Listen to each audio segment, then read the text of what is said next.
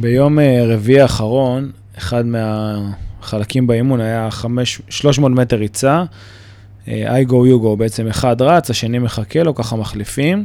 כל אחד רץ חמש פעמים, ובאמת תוך כדי, אז uh, באו אליי חבר'ה ואמרו לי, תשמע, אני לא מרגיש טוב, אני מרגיש מסוחרר, אני צריך לנוח, לא אכלתי טוב, כל אחד והתירוצים שלו, שדרך אגב, יכול להיות שחלקם באמת היו אמיתיים ונכונים.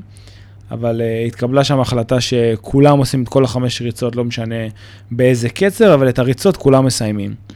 ואני החלטתי לקחת אחריות על הדבר הזה, ובאמת כולם, אחרי שאמרתם שאין לכם ברירה אלא לסיים את זה, גם אם זה יהיה בהליכה, גם אם זה יהיה בריצה קלה, לא משנה מה, כולם מסיימים, אז באמת כולם סיימו את הריצות, וזה היה אולי מהפעמים הראשונות שאני יכול להגיד שכולם עשו את הכל.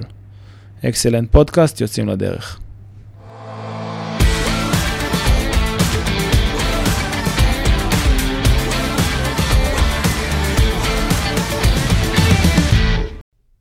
ברוכים הבאים לפודקאסט של אקסלנט. מטרת הפודקאסט היא לבנות לוחמים. לאו דווקא בצבא, אלא בכל מקום. ולוחם זה אופי, ואת האופי הזה אפשר לבנות. אני תומר פרזן, מנכ"ל אקסלנט. יחד, אנחנו נבין איך כל אחד יכול להגיע לתוצאות מטורפות. כל זה באמצעות עבודה על הצד המנטלי, הצד הערכי והצד הפיזי. אקסלנט פודקאסט, יוצאים לדרך.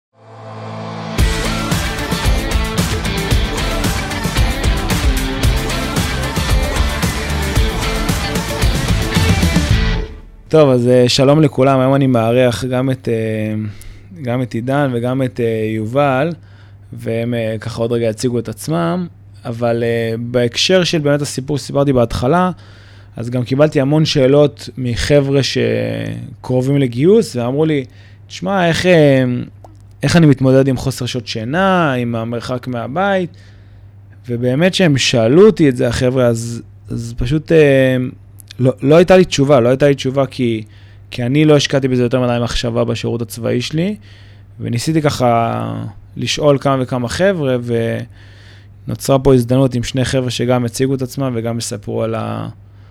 מה הם חושבים על הסיפור הזה. מי מתחיל? אז אה, עידן, אני בתפקיד האחרון שלי הייתי מפקד פלגה בסיירת גבעתי. אה, ככה ראיתי את זה הרבה מאוד פעמים בשירות שלי, גם כלוחם וגם כמפקד. אה, מצוין. יובל? אה, אהלן יובל, אה, אני הייתי ביהלום, תפקיד האחרון היה מפק"ץ. אני חושב שזה באמת משהו שהוא לא חושבים עליו לדעתי, לפחות אני אישית הרבה לפני הגיוס, אבל זה משהו שכן פוגש אותך. אני חייב להגיד שהמענה, אחד, המענה, אחד התשובות לדבר הזה, לדעתי, זה, זה שאתה נמצא בצוות או במחלקה או עם כמה חבר'ה, וזה מה שכן מוריד מהעומס של הדבר הזה. אז, אז באמת, לפני זה, לפני שהתחלנו להקליט, סתם עלה פה את השיח, וככה החלטנו שאנחנו מקליטים פה את הפודקאסט, ו... ויובל עשה גם, אה, גם גיבוש טיס וגם אה, גיבוש מטכ"ל, ודווקא הוא דיבר על זה שבגיבוש מטכ"ל, אז אה, שם הוא זוכר את זה כאחד הדברים הקשים שלו, נכון? Mm-hmm. אחד הדברים הקשים, ו, ולו רק בגלל שגם אם הוא עשה דברים יותר קשים אחר כך, ב, בין אם זה ביהלום, כלוחם, כמפקד, אז באמת, ה, אז שם היו לך חברים שאיתך, ובגיבוש אתה, כאילו, גם אם הכרת מישהו, זה לא באמת חבר, נכון? כן, לגמרי. בסוף, אה, שוב, כמו שתומר אמר, אז האתגר הפיזי והמנטלי לדעתי בגיבוש היה, בגיבוש מטכ"ל ספציפית, היה יותר נמוך מזה שהיה אה, במסלול של יהלום, שאני עברתי, אבל זה, עצם זה שאתה בקבוצה, כמו שכבר אמרתי, אה, גורם לזה גם בדיעבד וגם באותו רגע לראות כ, כיותר נוח, נקרא לזה במרכאות. מה שיותר אפשר אה, לעבור אותו ולעשות אותו בהצלחה, ואני חד משמעית מסתכל אחורה ואני אומר ש... גיבוש מטכ"ל היה לי אישית הרבה יותר קשוח מכל שבוע שהיה לי במסלול, אה, למרות שהקושי יותר גדול במסלול. כן, טוב, אפשר גם לייחס לפה את הלחץ של אה, לאן אני אתגייס ולאן אני אתקבל, אבל אה, כן, אני לגמרי מסכים. אז עידן, אתה עוד רגע תענה, אבל באמת, אני, כמו שאני רואה את התפיסה שלי לגבי השירות הצבאי, בטח בשלב ההתחלתי, ואתם מוזמנים לחלוק עליי, זה ש... כאילו אין, אין באמת אה, ברירה, הברירה היא כאילו, אוקיי, אז אה, לא ישנתי טוב בלילה, אז אה, היום לפני הצבא אתה יכול להגיד, טוב, אז אני, אשן שנץ ואני לא אבוא לאימון. או אני אמשיך לישון עוד איזה כמה שעות ואני לא אבוא, לא יודע, למחנה, או אני, לא, או אני אנוח היום ו, ומחר יום חדש. אבל בשירות הצבאי, כאילו, אתה לא יכול להגיד, טוב, אני עייף, אני לא קם היום. כאילו, אין, אין דבר כזה, אתה, אתה חייב לקום. אמ, ואז זה, אני אשמח לשמוע אותך, עידן, מה אתה חושב על האין ברירה. אז אה, באמת, כמו, ש... כמו שאתה אומר, הסיפור של האין ברירה הוא משמעותי. זאת אומרת, גם בתור מפקד, אה, קשיים זה אחד מהדברים המשמעותיים שלוחם בתחילת דרכו נפגש איתם, גם איזה שינה, פתאום סביבה חדשה, מזון אחר, זמני עבודה אחרים, פתאום אתה מוצא את עצמך עובד מ-6 בבוקר עד 11 בלילה רצוף. כאילו, שלא חשבת שזה בכלל הגיוני, אתה פתאום מוצא את עצמך עובד ככה. אמ, ובאמת, הקשיים אה, באים ומה שנקרא דופקים על מפתן הדלת. אה, כשאתה מבין באמת באמת שזה הסביבה וזה הסיטואציה ובשביל להיות לוחם בסוף אתה צריך לעשות את הדברים האלה, אז כאילו זה לא אופציה להפסיק או לא לקום או, או אפילו להפסיק איזשהו מסע באמצע. אה, וגם אני, שמפקד, זיהיתי את הדברים האלה, כמו שנגעת אז באימון בהתחלה, אם זה פתאום עכשיו איזשהו שבוע סופר קשה, שתכננתי אותו במיוחד שיהיה קשה, ואתה מתחיל לראות כמה לוחמים שבאמת נהיה להם קשה, ואתם תראו את זה, כשמגיעים לצבא, מאוד uh, מתקרבים כולם לג'יפ, כאילו כמו איזה זבובים למנורה, ופתאום uh, לא מרגיש טוב, ופתאום יותר ככה ופחות ככה. אני כמפקד תמיד רציתי לייצר ללוחמים שלי תחושה של אין ברירה. ברגע שאתה מבין כלוח... כחייל בהכשרה שיש ברירה, אז פתאום יש לך אופציה של להפסיק. וכשאתה מבין שאין ברירה, אז uh, פתאום נהיה לך יותר קל. פתאום אתה מבין, אוקיי, אין ברירה, וזהו, וממשיכים. אני חושב שזה משמעותי, אני תמיד ניסיתי לייצר סביבה כזאתי. Uh, כי בסוף זה גם מה שיהיה ב, ב... בסוף זה, בשביל זה אנחנו מחנכים גם, כן? בשביל הסוף, בשביל הקצה, בשביל, ה, בשביל המלחמה. במלחמה אין ברירה, ובהכשרות בצבא אנחנו מאוד מאוד uh, מדייקים את הסיפור הזה לשם. אז מי ביניכם שרוצה לענות על זה, אז אמרת קודם אה, לעבוד מ-6 עד 11, אז באמת כאילו, שמע, זה, זה קשה, אני, זוכר את הימים האלה שאתה פשוט יום, 6 עד 11 זה עוד צבא, ואתה דיברת פה על 7 שעות שינה, כן? זה אולי לא יודע מה, באיזה שלב, אבל אה, אני זוכר לילות של אה, כאילו שעתיים שינה, ואתה על, לא יודע מה, כמה ופלים וקפה שחור שמחזיקים אותך, ומשהו כזה בערך, אז א', או איך מבינים, איך, איך אתה תופס או כחייל, שאין ברירה, שאין מה לעשות והעבודה חייבת לעשות וזהו, או, או בעצם איך מצליחים, כאילו, איך, איך אתה מצליח לתפקד כל כך הרבה שעות רצוף? אני חושב שה... מה שלי תמיד עמד uh, לנגד העיניים זה זה שהיש שה... ברירה זה מהלך שהוא מאוד מאוד קיצוני. אם אני לוקח את זה למיונים, אז זה לבוא עכשיו למגבש, להרים את היד ולהגיד אני פורש. זה מה ש... זה תסריט מבחינתי שהוא בלתי אפשרי. כן. אה, ואני חייב להגיד שזה אחד הדברים שהכי החזיקו אותי, גם במהלך המסלול, גם המסלול. להגיד עכשיו למפקץ, שמע, אני לא יכול יותר, אני לא מסוגל, אה, כי אני חלש, כי אני חולה, כי, כי אני מתגעגע הביתה, כי אני מתגעגע לחברה וכאלה דברים.